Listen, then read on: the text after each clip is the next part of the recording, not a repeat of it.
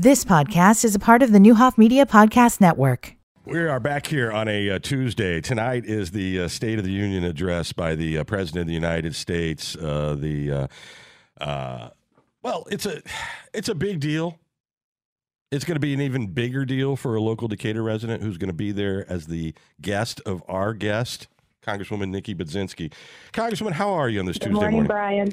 Big day for you I'm today. great. Good morning. Great to be with you. All right, I think we got a little bit of a delay there, Loop. Uh, how, what's your day look like? When did it start? When will it end? Well, it's already started. I've had um, been doing a, some radio interviews, and I'm really glad to be with you this morning. But this is, as you kind of said it, this is like the Super Bowl in Washington D.C. Uh, the day of the the State of the Union, and as you mentioned, I am so excited to be sharing this um, moment with a Decatur resident, with Andrea Kelly.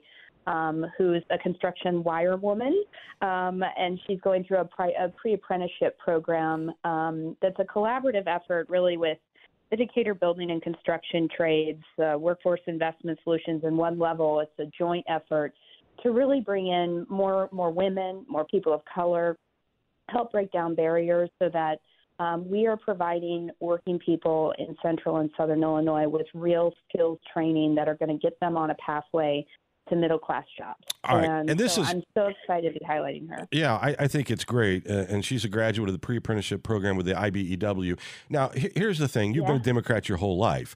These trades used to have a waiting list of people to get in, right? Uh, you know, I mean, it was never like, Mm-hmm. you know, now today, you know, I think the IBEW, some, their, their average age electrician in Macon County is like 47 years old. And that pipeline Mm-hmm. isn't what it used to be. This young woman was working at a fast food restaurant, is now going to be making a Right. huge paycheck, uh, not have student debt. Uh, and and, and I, I blame sort of public education in a way for some of this stuff because we started to feel like these trade programs were less than people. And I have no idea why we did that because they've been feeding families and people have been able to make a good, decent living uh, for years and decades and decades. I'm glad we're concentrating on getting it back. Yeah, I agree. I, I share the same passion about this topic. It's actually why the first piece of legislation I'm going to introduce in Congress is going to uh, directly provide federal tax credits uh, for pre apprenticeship programs like this one that the IBW and the Decatur Building Trades are doing. You know, but Brian, as you know, it, it's not just the building and construction trades that are providing these apprenticeship opportunities. I just met with uh, Richland President uh, Valdez and my good friend Reverend Courtney Carson yesterday in Washington, D.C., where we were talking about the Enriched program. Richland's doing a lot of really great work there, too. Yeah, no, there's no doubt. I just like that the focus is, you know, not everyone has to go get a four year degree or a master's degree. There's nobility in all kinds of work fields. Uh, and certainly for this young woman, uh, will be pretty cool. On February 14th, she'll be initiated as an official IBEW member. Uh, so, what are we expecting for tonight? Uh, uh, is he kicking off campaign tonight? Is that what we're going to get a preview of? Well, I'll tell you what, I'm excited. You know, in addition to workforce development and, and investment in that, I hope he could address that. I think that's really important. Second is, you know, we're still in an economic recovery. So, how are we prioritizing lowering costs? Inflation has somewhat stabilized. Um, but I've been very consistent in saying we need to find ways to provide middle class tax relief. Will he be talking about that? I hope so. Um, expanding the child tax credit, that's again something that helps working families. And then, Brian, I got um, appointed to be on the House Agriculture Committee, so I'm hoping he'll say something about the Farm Bill. I'm really excited to be a part of that negotiation. All right, well, put Farm Progress on your calendar because that will be back in Decatur this uh, August, September. Uh, you know, 300,000 people coming from all over the globe uh, in and around the ag industry. Uh, I don't know if you've been before when you worked for the governor, but it's a big deal. I have been there, and I'm I'm looking forward to going there again this year. So it, it'll be a great time. All right, ag is the number one job in Illinois. I know people in Chicago have a hard time believing that, but it is. Uh, and we're kind of the home for agribusiness here uh, in the Decatur area. Yep. Uh, have you been meeting with our companies like Primient and, and ADM and, and a brand new company called Innovafeed, uh, all of the, the agribusiness here in Decatur? Yeah, I've obviously met with ADM, and I'm meeting with more folks. I come home on Thursday for recess. I'm looking forward to being home. I'm going to be visiting Decatur. So, looking forward to continuing to meet with those in the agribusiness uh, space. Um, but as you know, the Farm Bill and agriculture touch all aspects of this district. Um, the University of Illinois cares very much about research dollars. Uh, U of I is actually a leader in um, agriculture education. In Champaign Urbana, that's also invested in ag tech. Um, and, and as you said, we are a leading producer in our state and in this district of corn and soybean. I want to be an advocate for those family farmers um, and supporting them through things like obviously I, I support crop insurance. Um, but we also need to be, I think, and this is another unique opportunity in the Farm Bill, is looking at how we're investing in rural revitalization, finding dollars for Main Street central and southern Illinois. There are opportunities for that in the Farm Bill, and that will touch the entire district. So, Farm Bill is a great opportunity for us.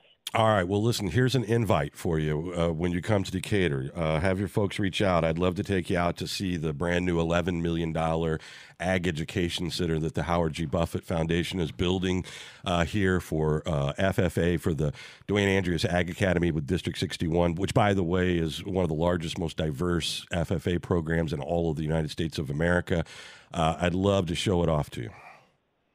I'd love to be there. That sounds great. I'll take you up on that. All right. Well, have fun tonight, if that's the word. Uh, don't, as the, the rookie, don't fawn too much, right? Because then they'll use that in ads against you a couple of years from now. That's true. That's true. But no, I'm looking forward to tonight. It's going to be a lot of fun. I do think it will be very special, and I'm incredibly honored, Brian, to be there. All right. We'll see you on TV tonight. Have a great day. Uh, Congresswoman Nikki Budzinski. I think that happened to Rodney. He got a picture with Obama or something. Remember that? I do. I do remember that. And boom, that's your There it next. TV ad Oh yeah. or It- direct mail piece. Yeah, we saw it. It wasn't from the State of the Union, but the uh, cupcakes and you know, like all that sort of stuff. It's like, oh my goodness, how would you ever keep track of? You, you would. I, that's why you always got to be careful on that kind of thing. Yeah. Oh, look who's in this picture, dude. Yeah, there was probably a thousand photos that day. Yeah, you can't vet everybody. Uh-uh. But you knew you were posing with the president, yeah, that one. You, yeah, and you knew it was the Yeah, other party. I was trying to be graceful. But it's like I get caught up in it. It's like, hey, There's President of the United States. He's from my first time state. going through this. Yeah. Gotta Uh, be careful.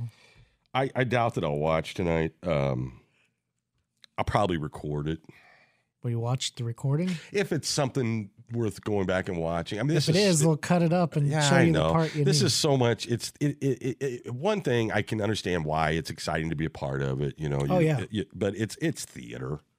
Yeah, but it's part of her theater, so it's big for them. Like, yeah, yeah, yeah. it's- it's I'm cool saying for everybody standpoint. else, it's like they're going to get up there and act like they've done nothing wrong and Yep. everything great, and they've got all the stuff solved. I mean, it, you t- insert whatever president you want. I mean, Yep. and then there'll be the other side will be grumpy and you know will refuse to applaud even puppy dogs or whatever it might be, and the the other side will be like anything he says is you know one thousand percent great. Are there hecklers ever? Oh, sure. That yeah, one didn't uh, Republican. I can't remember who it was. Screamed liar at uh, President Obama during a State of the Union address. Oh, I do remember that.